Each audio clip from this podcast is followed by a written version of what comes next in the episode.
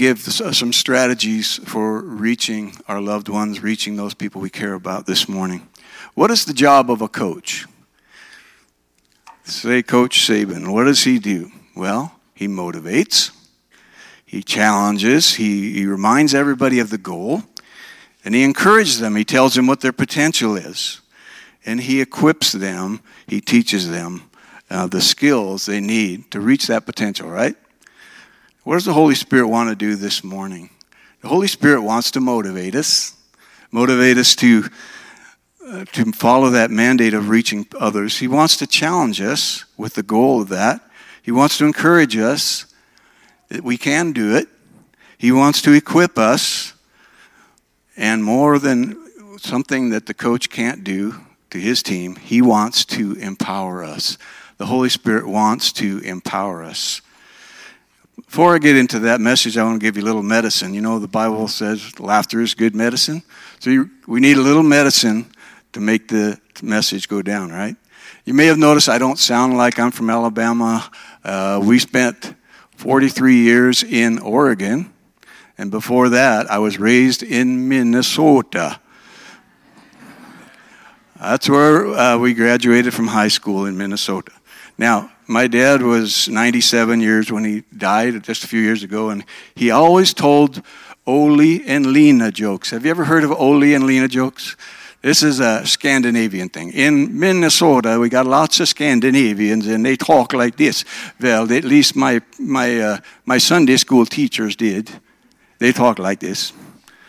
So I'm going to tell you a story about Ole.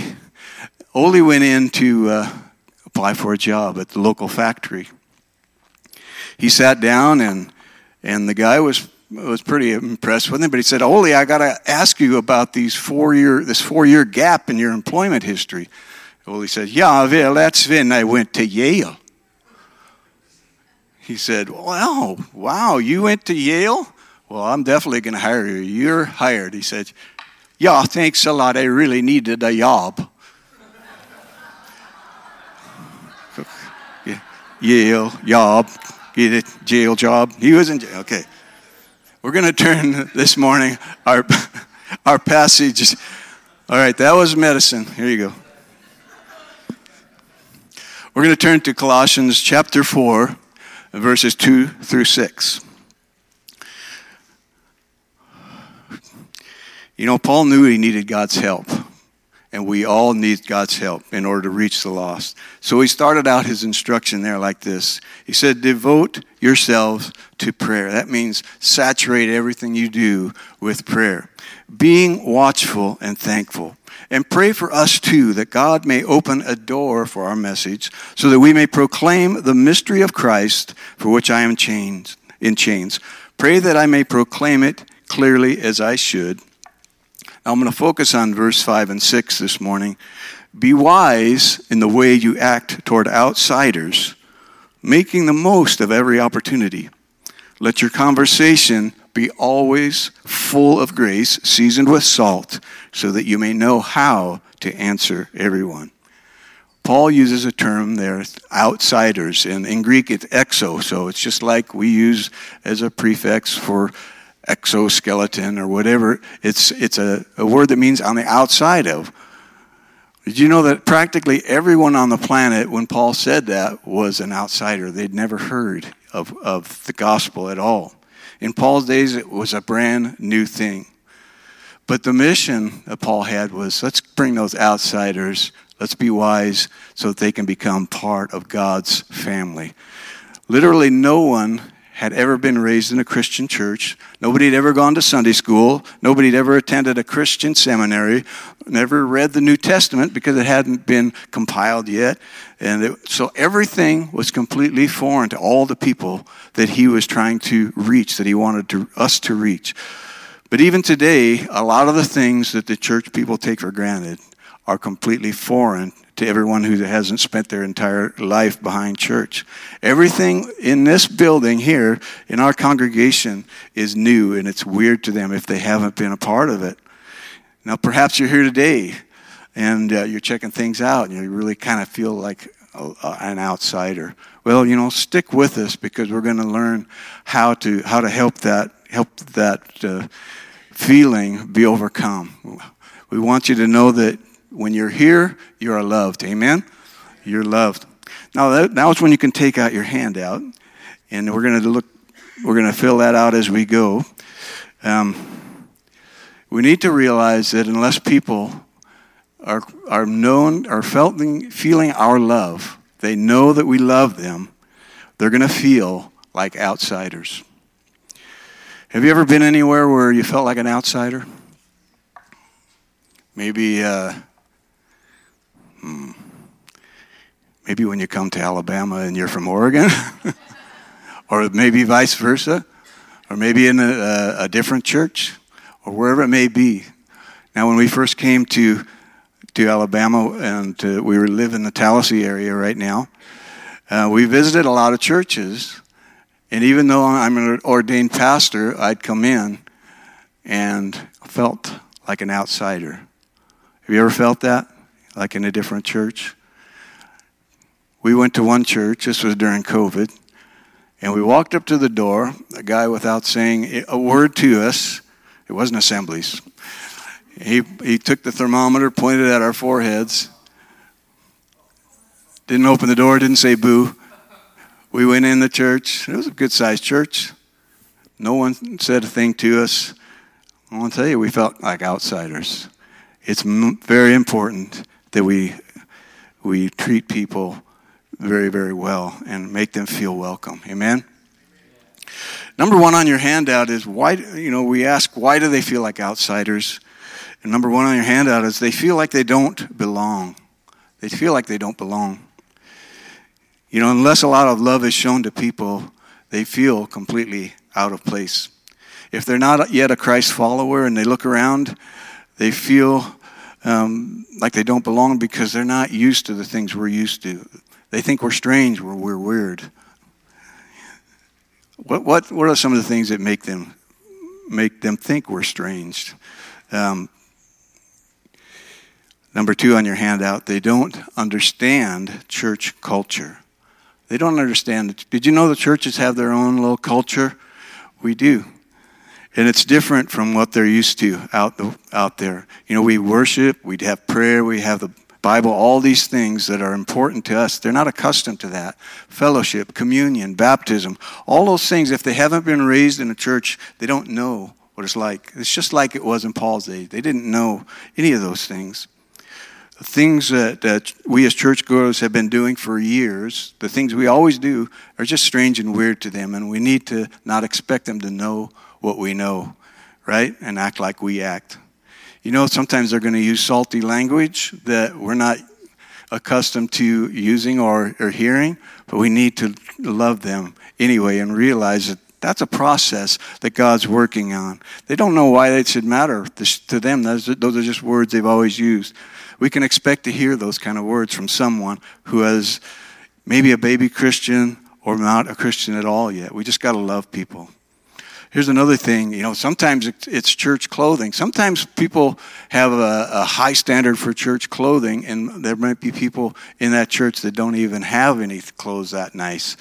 And so I, I love to see a variety of, of clothing uh, options here. That's, that's great because we want people to feel uh, welcomed and, and accepted. The point is, we got to accept people where they are.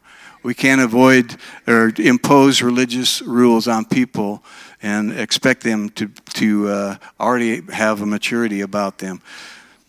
Number three on your handout is, is they don't understand how church people see things. You know that we see things differently than people outside of the, the body of Christ. We see things differently because we look at things through the, lens of the Bible, through what the Bible has taught us about what's right and what's wrong. They don't know that. In fact, they don't even have a, a clue about the Bible in many cases. We live in a generation where biblical ignorance is just rampant. People don't know anything about the Bible. They've never been taught it. Back in the day, it was in schools, and now it's it's uh, no way. There's no way. So we realize that they see things differently because they don't have a foundation of biblical learning. They don't understand the importance of God's Word. Number four on your handout is they don't share the same values that we do. They don't share the same values we do. You know, many of the values are just common to humanity. Things like, don't steal my stuff, you know. Um, family. Family is a good universal value. Um, peace is good. Don't kill people. Those are good common things that most cultures would embrace. But on the other hand, there's unique values that uh, Christian followers that that understand and follow the Word of God that they that they um, cling to. Things like loving your enemies, things like forgiving people, things like the need to take God's plan for sexuality in marriage and keeping it in that way so that it can prosper and be holy. A pre Christian's perspective, of right and wrong, is shaped by the culture and the opinion of where they live day by day, the things they watch on TV, all of those things. Those things must be learned, and so we have to have to embrace people where they're at and help them along. Amen. Another big reason uh, people sometimes feel like they don't they're outsiders is because they don't understand our language. Did you know that we have our own lingo too? There's things that we say that they might as well be a foreign language because they don't use those words. They're just thinking, what in the world are you talking about? So when we share our faith, we have to use words that they understand. Man? So, what are some of those words? Uh, a very basic one is just the word saved. They don't even realize what the word saved is. They're thinking, saved from what? Saved to what? Why do I need saving? What is all this about? You know, without a basic knowledge of their need of Christ and the condition of their souls, they don't, they may not grasp what the meaning of the word saved is. And so we could phrase that in a way that they will understand without even using that word or just explaining and unpacking that word by saying, God wants to forgive all your heartbreaking mistakes. He wants to give you a fresh new start with a wonderful promise of eternity with Him in heaven. So if we use the word saved, we need to, un- we need to unpack how we're going to use that and what it really means. My point is when we're sharing Jesus, we got to skip the churchy words and make it real to people. Amen? You know, there's another word that we see uh, people hold signs up that say repent. And we say repent, but people don't know what that means. They've been hollered at that for years repent, repent, but they don't really know what it means. The average person doesn't even know what repent means. In fact, some Christians don't even know what repent means. Many try a watered down version of, of Christianity, and it doesn't work. Which reminds me of another story. Um, there's a farmer, some of you may have heard this. A farmer had a big red barn. Well, it used to be red, and he wanted to paint it. And he figured out that it was going to cost him a lot of money. He was going to have to get like 25 gallons of paint just to paint this, this barn. So he bought, he said, Man, there's no way. So he bought five gallons of paint and said, It's water based paint, right? So he watered it down. So he painted the entire barn with watered down paint. Of course, what happened? About uh, not long later, it had all faded and fallen off, and it didn't work. So he did it again. And he painted the whole barn, but he, he went from uh, five gallons to 10 gallons. He, he, he still painted that thing with watered down paint, and it happened again. Finally, he got so frustrated that he called out to the Lord, Lord, why? Why does this keep failing on me? Why can't this paint stay on there? And the Lord replied, Repaint and thin no more. It's double dose of medicine on that one, right? You know, it's important that we uh, use uh, concepts and people that are in their language, things they can understand. Instead of saying, my friend, you need to repent, how about something like God loves you? He can change your heart and give you a new direction turn away from the destructive behavior that separate us from God's best for us. That's what repent is. It means to turn around and go away from your sin. It means to go the opposite direction. In fact, did you know the word Christian is so misused and abused that people don't even know what that means today? They, you can call yourself a Christian, and people have a preconceived notion that's been uh, put into their minds by the media and so forth. It has, it has uh, cultural and political overtones. When we all watch the news, they'll say this entire culture is a Christian culture even though in reality there's hardly anybody there that's uh, serving the Lord. As far as uh, political overtones, you know, people t- tend to lump all things labeled as Christian into one camp as defined by the media. So the very word Christian can make a lot of people's blood boil in anger because of the way they conceive it, the way they perceive it. You know, there's also a lot of people who are calling themselves Christians who have long ago abandoned the Word of God and have made up their own version of Jesus. And that's those are the kind of things that we face when we just say we're Christian. It really, at this point in history, it doesn't mean what we want it to mean. So we, how do we how do we fix that? Just to clarify, we can say, I'm a believer and follower of Jesus Christ as revealed in the Bible. Not some doe eyed hippie Jesus, but the King of Kings and the Lord of Lords. Amen?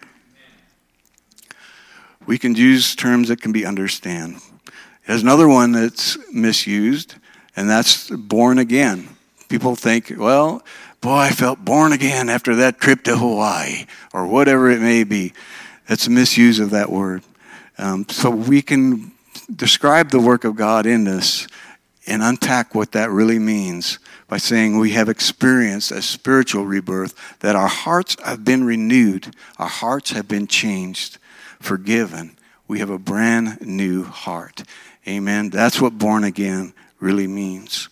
So we put these terms together, you know, if we're not thinking in the way I'm trying to share with you, we might just say something like this Brother, you need to get saved. You need to repent and be born again so that you can be a Christian. Now, all of that is true, and all of that makes perfect sense to us. But if, if you're uh, someone who is not really familiar with all that, you're thinking, saved? Saved from what? Repent? What are you even talking about, right? Born again? Why? And what does that even mean? So we need to use God's language, God's uh, way of unpacking those language for those who do not really understand. They're thinking this why would I want to be one of those mean, spiteful Christians I see talked about on the TV? I heard they hate everybody. But that's not true, is it? It's not true. But that's the world's message. That's the world's message today. We need to keep in mind how people perceive the message we're trying to communicate if we can express truth in a way that they can uh, really grasp, then there's a good chance they're going to want what we want and have what we have. Because we're not hateful, ugly people who just hate everybody. We love everybody and we want people to come to a, a renewed life. We can say something like this My friend, God loves you so much he wants to forgive your failures and change your heart. He wants to give you a great life that will last forever and ever. Now, that's a clear and irresistible message. That's a message that rings true with people. There's some other words we like to use, like righteousness and sanctification and atonement and justification. All those are great words, but they, they mean nothing to the average person. So we got to use language that everyone can truly grasp when we share because we don't want people to remain outsiders. We want them to be part of the family of God. And so we want to we want to be clear in our communication.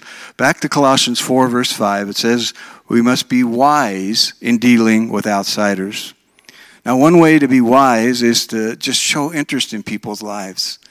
If you can show interest in their lives, then it's going to show them that you really care about them, that you really love them, and they're not just trying to convert them to some new religion. Nobody wants to feel like a notch in your belt as far as someone that you're soul that you're trying to win. They want to know that you care. You've all heard this that people don't care what you know until they know that you care. Amen? So we need to take, we take interest in people's hurts. How do we do that? Well, we can show interest in things that they are interested in. Maybe they're kids. Maybe it's cars. Maybe it's football. Maybe it's schoolwork. Maybe it's fishing or cooking, whatever it is. There are ways to connect with people that help you to earn the right to be heard on a spiritual matters. They want to they want to see what's going on in your life before they can trust you. Being wise in uh, dealing with outsiders, Paul's also talking about not getting caught up in the sins of the people that you are trying to work with, and that's another big deal.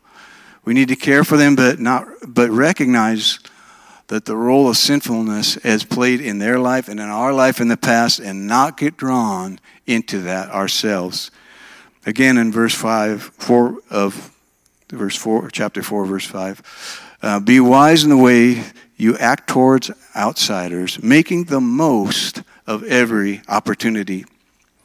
If we're going to make the most of every opportunity, then we have to look for those divine opportunities. And when they come, we can't avoid them, we can't ignore them.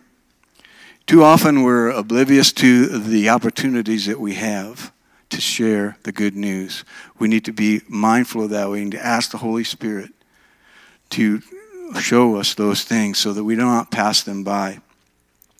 Number six on your handout is we have to seize opportunities. We must seize opportunities. We can make the whole, most of every opportunity by seizing the opportunities as they come. We have to listen for the Holy Spirit's leading. Remember this if you don't know, you don't have to know everything. What you all you really have to know is your testimony. What has God done in your life? Just tell that truth. You know that nobody can argue with your own testimony. If God has done a work in you, and you share that work, they can't say, no, that didn't happen. They can't argue with that. Another thing about opportunities, number seven, is we must build opportunities. Build opportunities. This is back to what I was talking about earning the right to be heard by building long term relationships. This relationships with your neighbors, your coworkers, people in your family, uh, whoever it may be. It could take months, it could take years, or even decades for them to, for you to earn the right to be heard over the long haul by living and loving people just where they are, right? Take the time to build relationships. That's the best way to lead people to Christ in this generation is to build relationships and let them see your life. You know, some opportunities, number eight, some opportunities will be inconvenient. What do I mean? It means it's going to take some effort. It's going to take some work. It's going to take you out of your way. Ecclesiastes 11:4 says, "Whoever watches the wind will not plant, and whoever looks at the clouds will not reap." In other words, you can always find an excuse, right? Not to bother with sharing your faith. And some conditions are going to be difficult and they're going to be inconvenient. I want to look at the fascinating life of a gal, a missionary named Evelyn Brand. Evelyn worked, in God, worked for God in India for seven years with her husband under extremely difficult conditions before they had a single convert. Seven years without a convert. But the story goes on. Then, when she turned 50, her husband Jesse died. Rather than go back to England and do something else, being thankful for those years she had put in, she kept at it all by herself. By the way, I'm just hitting highlights. If you ever have an opportunity to read her story, it is amazing. Evelyn Brand is her name. At the age of 70, she lost her missionary support. They said, You're too old, we're not going to support you anymore. But rather than quitting, she built a little shack. She bought a pony to travel from village to village. Then at the age of 75, she broke a hip, and her son thought, all right, now she's going to quit. But she didn't at 75. In fact, she continued to spread the love of Christ on horseback until she hit the age of 93 and could no longer ride. All those old guys back here, You're not too old to give your life to Jesus and to serve Jesus and use your life. We're not too old. I keep telling myself that all the time. At 93, she was still determined to work for God, and she was carried from village to village by those who had come to love her so much. She finally passed to her reward two years later. So she served God until she was 95 years old, and the Lord took her home. Isn't that something? Now that's an inconvenient opportunity. It makes me feel puny. Does it make you feel puny? You're not too old to share Jesus and some things are going to be difficult. Sometimes opportunities will interrupt our schedules, causing us to do things that are out of our way. Be willing. In verse 6 of Colossians 4, it says, Let your conversations be always full of grace. This is reminding us that how we say something is important as what we say. How we say is what we say. 1 Peter 3 15 says, Put, But in your hearts revere Christ as Lord. Always be prepared to give an answer to everyone who asks you to give the reason for the hope that you have, but do this with gentleness and respect. Amen? The point is, you're never going to win a soul by trying to win an argument. Everybody catch that? They're never going to win a soul by trying to, to win an argument. Avoid argument, avoid controversy, and avoid trying to have an answer for everything. Just be real. Just be real and give your own testimony and always respond lovingly. Always respond lovingly. Number nine on our uh, handout is our lives must be consistent with our words. And this is so huge. You know, the world is watching us as followers of Christ, there's no good strategy in trying to be a jerk for Jesus. You know, some are. They're trying to be a jerk for Jesus, and it's not a good strategy. It don't work. We have to be salt and light. That's what Jesus said. And we have to live what we say we believe. We have to be genuine. We have to listen to people. You know, there's nothing worse than an angry, bitter, spiteful, philandering, dishonest, conniving person who then gets on their high horse and talks about their Christian faith. It doesn't, it doesn't work. There's nothing worth. Hypocrites are easy for the world to spot. And hypocrites make terrible ambassadors for Jesus. Amen. So we don't misrepresent Christ by being one thing in our actions and another thing in our words. We all know that person, the person who doesn't really live it out, but they talk about it a lot. Don't be that person. And if you are, nobody expects per, uh, perfection. So if you mess up, fess up, right? And you mess up, fess up. None of us, none of us are perfect. But live out your words. Earn the right to be heard as an ambassador for Christ. We're going to look at a, a three step strategy, and this is how we'll, we'll end our, our message. Three steps approach for, for sharing your faith. And I think you're going to find this to be very helpful on your, on your ability to reach others.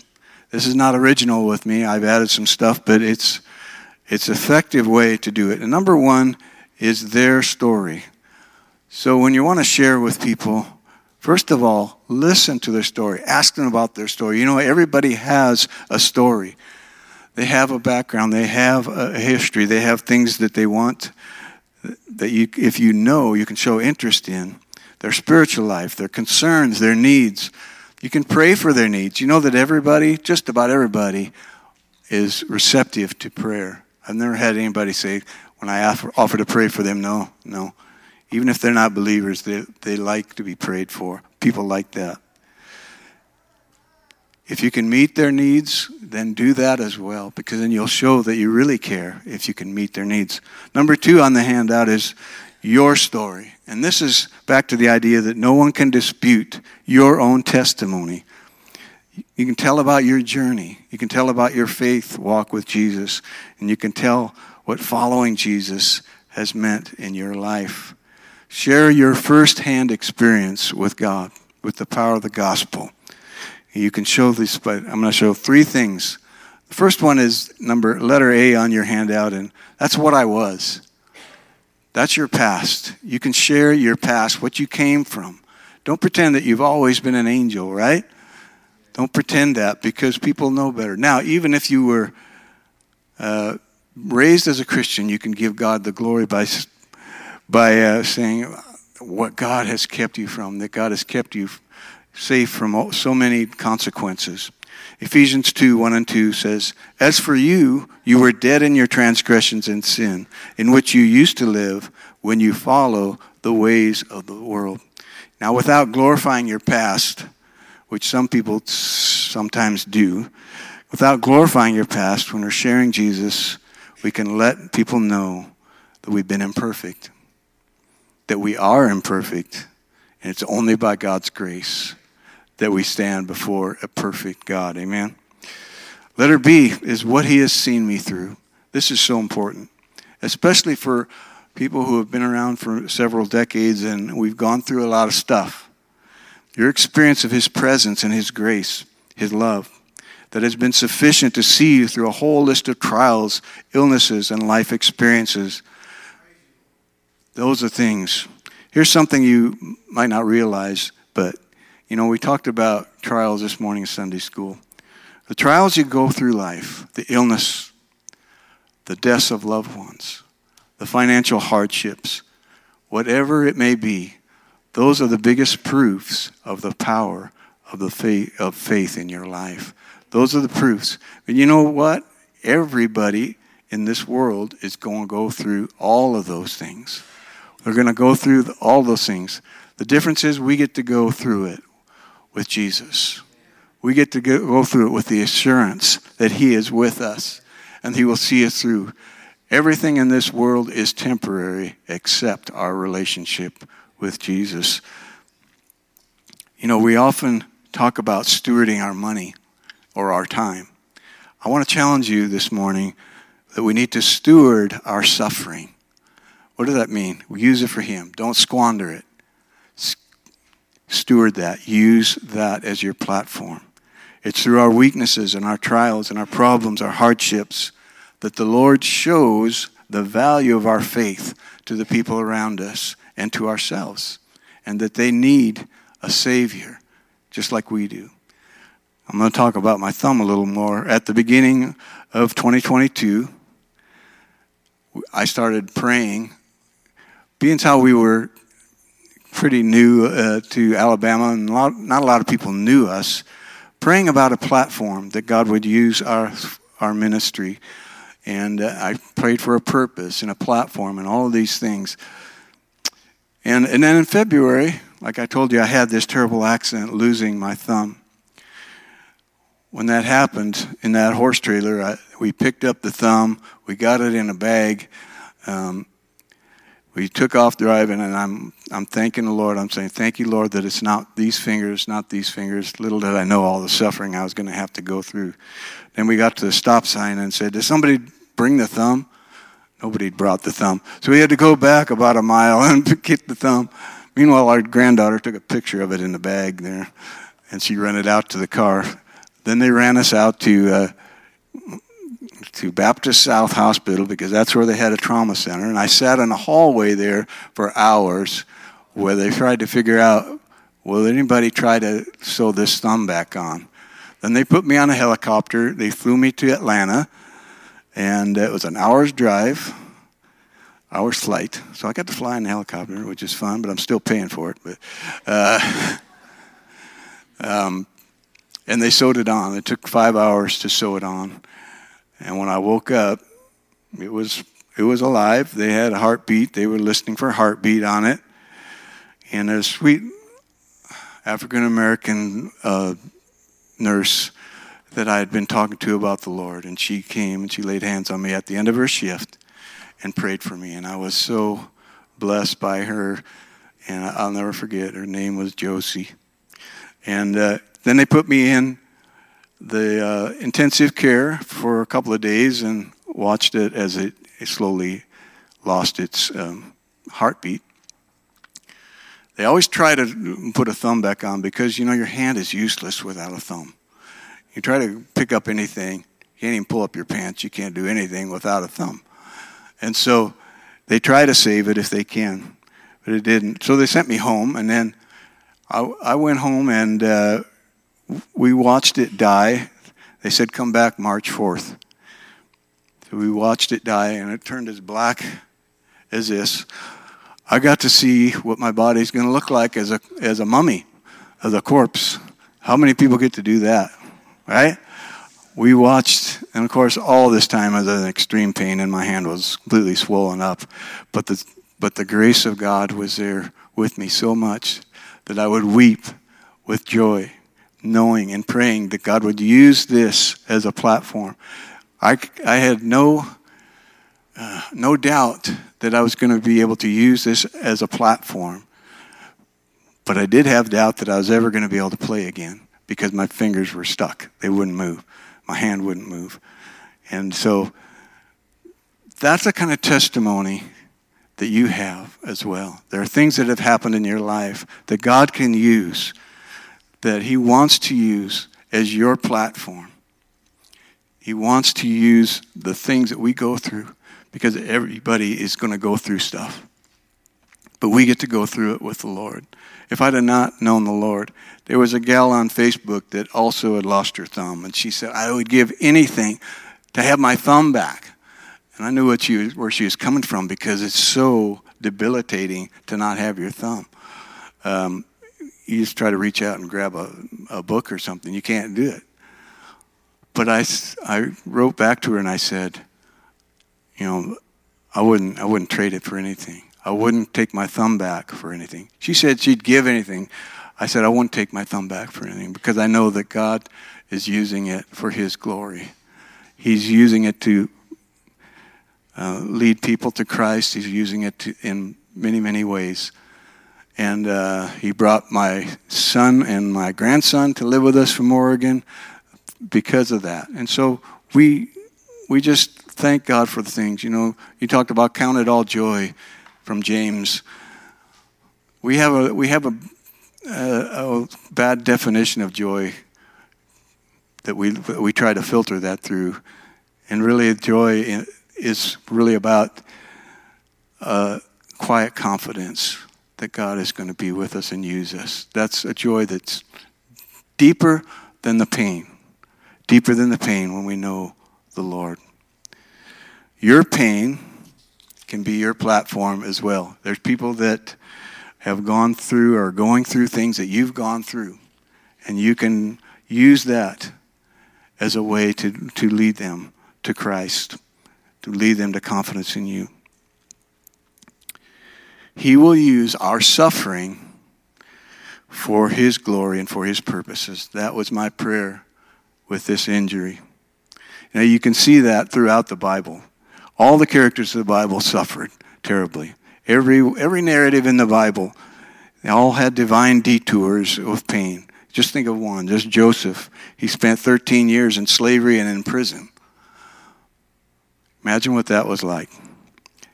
Just, you'd pick a, any person, you'd pick Paul and all the trials he went through. And Paul says, I want my suffering to be used for your glory. You know, His power is made perfect in our weakness. His grace is sufficient for us regardless of what we're going through, even when our faith is weak. Once you earn that right to be heard, you can use those things you've been through as your story, your platform to help reach the lost. Here's a scripture that might mess with your theology a little bit. Galatians 4:13 says, "As you know, Paul is talking here, and he says, As you know, it was because of an illness that I first preached to you. Paul is saying the platform, the open door his ministry had to the Galatians was because he was sick. God used that. God used that. And he stewarded that suffering, that sickness for the glory of God. And we're reading the letters to Galatians all these years later as the church was established there. God wants you to steward your suffering for His glory.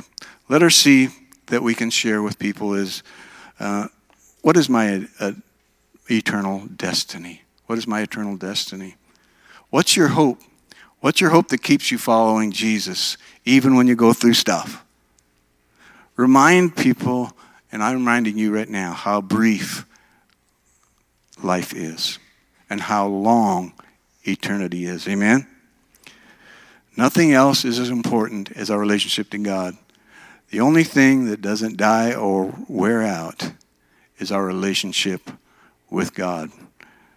I told you about my black thumb how it turned black. And that's the way all of our bodies and everything we own and all of our bank accounts and all of that is going to end up empty, dead. All we have is Jesus. All you have. The last thing, number three on your handout, is his story. His story. What, what is Jesus' story? Once you've earned the right to be heard uh, by your testimony, you can answer these questions Who is Christ? What has He done for the benefit of humanity? Tell them how much God loves them, what He will do for them in this life and in eternity. Ephesians 2, chapter 4, or verse 4 and 5 says, But because of His great love for us, God, who is rich in mercy, made us alive with Christ, even when we were dead in our transgressions. It is by grace you have been saved. His story, when we talk about his story, what is his story? It's the story of unrelenting love for all of us who are lost, all of us who had no other hope. We could never be good enough on our own. And that's what much of, much of the world is counting on. Well, I'm a pretty good person, but we can't be good enough for the standards of God. We need the blood of Jesus to cleanse us. The whole of Scripture, from Genesis to Revelation, is the story of God's love for us. It's the story of Jesus coming into this world. I'm going to ask Pastor Cheryl to come this now. Another thing to remember when you're sharing with people is when all is said and done, we can do all the right things, we can say all the right things, but we have to remember that it's not our job to bring them to faith. It is the job of the Holy Spirit. You know you can't be the Holy Spirit in anyone's life. Amen. You have to let the Holy Spirit do the work. And that's why it sometimes can take time, because the Holy Spirit's not in a big hurry sometimes. But when you're actively, actively engaging in sharing your faith, don't put the pressure on yourself to be um, so good that you just see quick results all the time. We have to trust the Holy Spirit to do that we can, what we can't do, and we need to pray. Sometimes we need to pray and pray for decades. Cheryl's grandpa on her mom's side lived in the world for many, many, many years. And his wife prayed for him for many, many, many years. And in his 70s, after he'd had a couple of heart attacks, he committed his heart to the Lord. And that's, that's, the, that's the power of sticking to it. Sticking to it. Amen.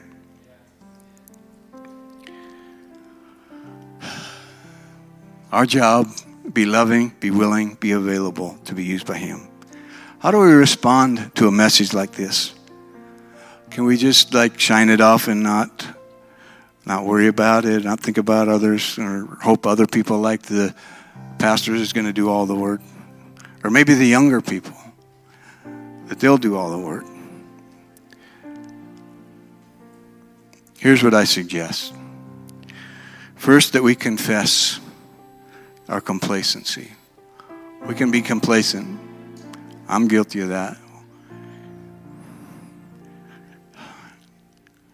Jonah sat on the edge of Nineveh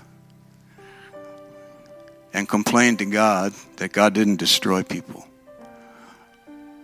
And God said, Shouldn't I care about the, all those people that live in that city? Jonah cared more about the vine that grew up and then died than he did about those people, and that's what God was trying to teach in that story, in that book. He wants us to not sit back and hope God wipes out people. He wants us to be reaching people. He wants us to be glorifying His mercy, how great His mercy is. Confess that we've had complacency, and next, acknowledge the command that we are included in God's great commission to go. Next, we recognize the challenges that we may need to modify the way we say things, like I talked about earlier to pre Christians, so they don't, and how we love people so that they don't feel like outsiders and that they know that we want them in, our, in God's family. And lastly, we have to commit ourselves to being loving ambassadors to the save, of our Savior to the world. We need to be Jesus with skin on to people who don't know Jesus at all. This morning, before we go our separate ways, can we pray for boldness to put these strategies to work in our life?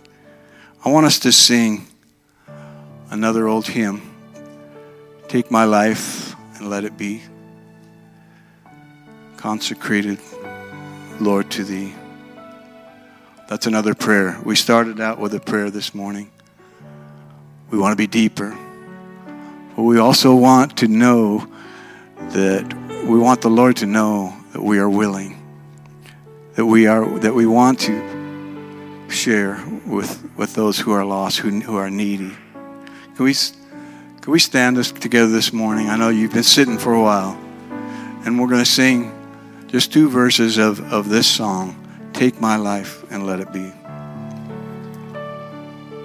Take my life and let it be consecrated, Lord, to thee.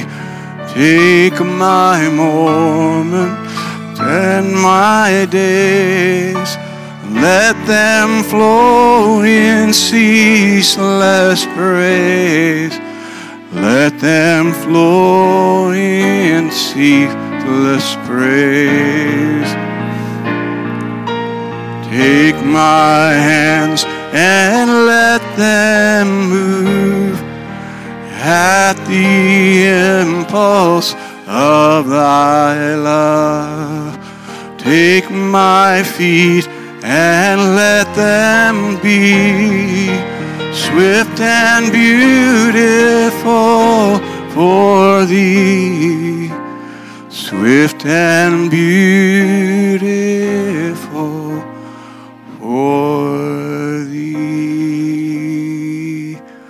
And I was just thinking, I, I've never thought of this with this song when it says, Take my feet and let them be swift and beautiful for thee. The Word of God says, How beautiful, how lovely are the feet of them that bring good news. Wow. You want your feet to be the beautiful feet that bring the good news, the hands that love and embrace people just the way they are. Would you bow your hearts and your heads right now? I just want to challenge you with just a couple things as we close. If you're breathing, I truly believe you're going through life. Can I get a nod? Is anybody going through life right now? Just anybody? And life has challenges. Life has suffering. Life has questions. Life has disappointments. Life presents an opportunity to be worried or fearful or anxious or doubtful. But we've sung about this God of grace that wants to pour and cover you right now to overflowing confidence in Him that you can surrender the suffering, you can surrender the worry, you can surrender, surrender it all. Take my life. Take it all. And if you really mean that, He already knows because He knows everything about us. But if you really mean that today, I believe this is a monumental day. We got one sermon, one opportunity on one day, and it's today to bring this challenge to you. Those of you listening now or maybe later, you're included in that.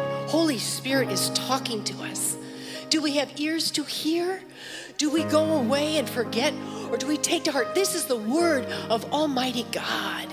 He's speaking today to you and me. Surrender, surrender. Don't just go to the altar and say, I surrender all, and pick it back up and go out this door. He says, let go of it. Take my yoke. It's easy, it's light. The burden isn't heavy. You've been trying to carry it, surrender it today. Let the words of my mouth and the meditation of my heart be acceptable because it's out of the heart that the mouth speaks. And your neighbor, your sister, your brother, your coworker, the student, the teacher, the parent, the child, they need to see the love of Jesus oozing out of you. They need to smell the fragrance, the aroma of Christ when you walk in the room. It's a real thing, can I tell you, folks? The aroma is, it's, I'll tell you what the aroma is. It attracts you. Have you ever walked by someone and you're like, man, what is that perfume? What is that cologne? That is a good smell. And you've also walked by somebody and it's a not good smell. And what does it do? It repels you, it repulses you, it makes you go in the other direction. Which are you wearing today? The fragrance of the Most High God that attracts people? Or are your actions not lining up with your words? And it actually repulses people. Yuck. Yuck. They're two faced. You shut that door at home, and what's going on in that home does not glorify the Most High God. And I'm sorry if your roast is burning right now, but this is God's time. Not mine and not yours. It's His, and He's going to get it, okay? Beloved, I'm sorry if you're feeling hunger pains, but He's saying, I'd rather that you hunger for more of me than you go get your burger and fries by 1230. We only get this chance one time, beloved. Don't, away and not allow the Spirit of the living God to mold you and make you His ambassador. So, first challenge is you surrender like you've never surrendered before. And if you need a bow a knee, uh, you know, you know what the altar is for? Can I just? You may have wondered, what's the altar for? It's to be altered if you need to be altered, you know, come get altered. I am there. I am there. I'm being altered right now by the Most High God. Final challenge is pray that your heart would, in fact, line up with your mouth and vice versa. It's not what you say, it's how you say it. And it matters. The tone. They can see it. You guys, if we're going to say it in a condescending way, they can read that. The people that you're trying to witness to, if you have a judgmental attitude, that's that that's that scent that repulses and pushes them away. Just accept them where they're at.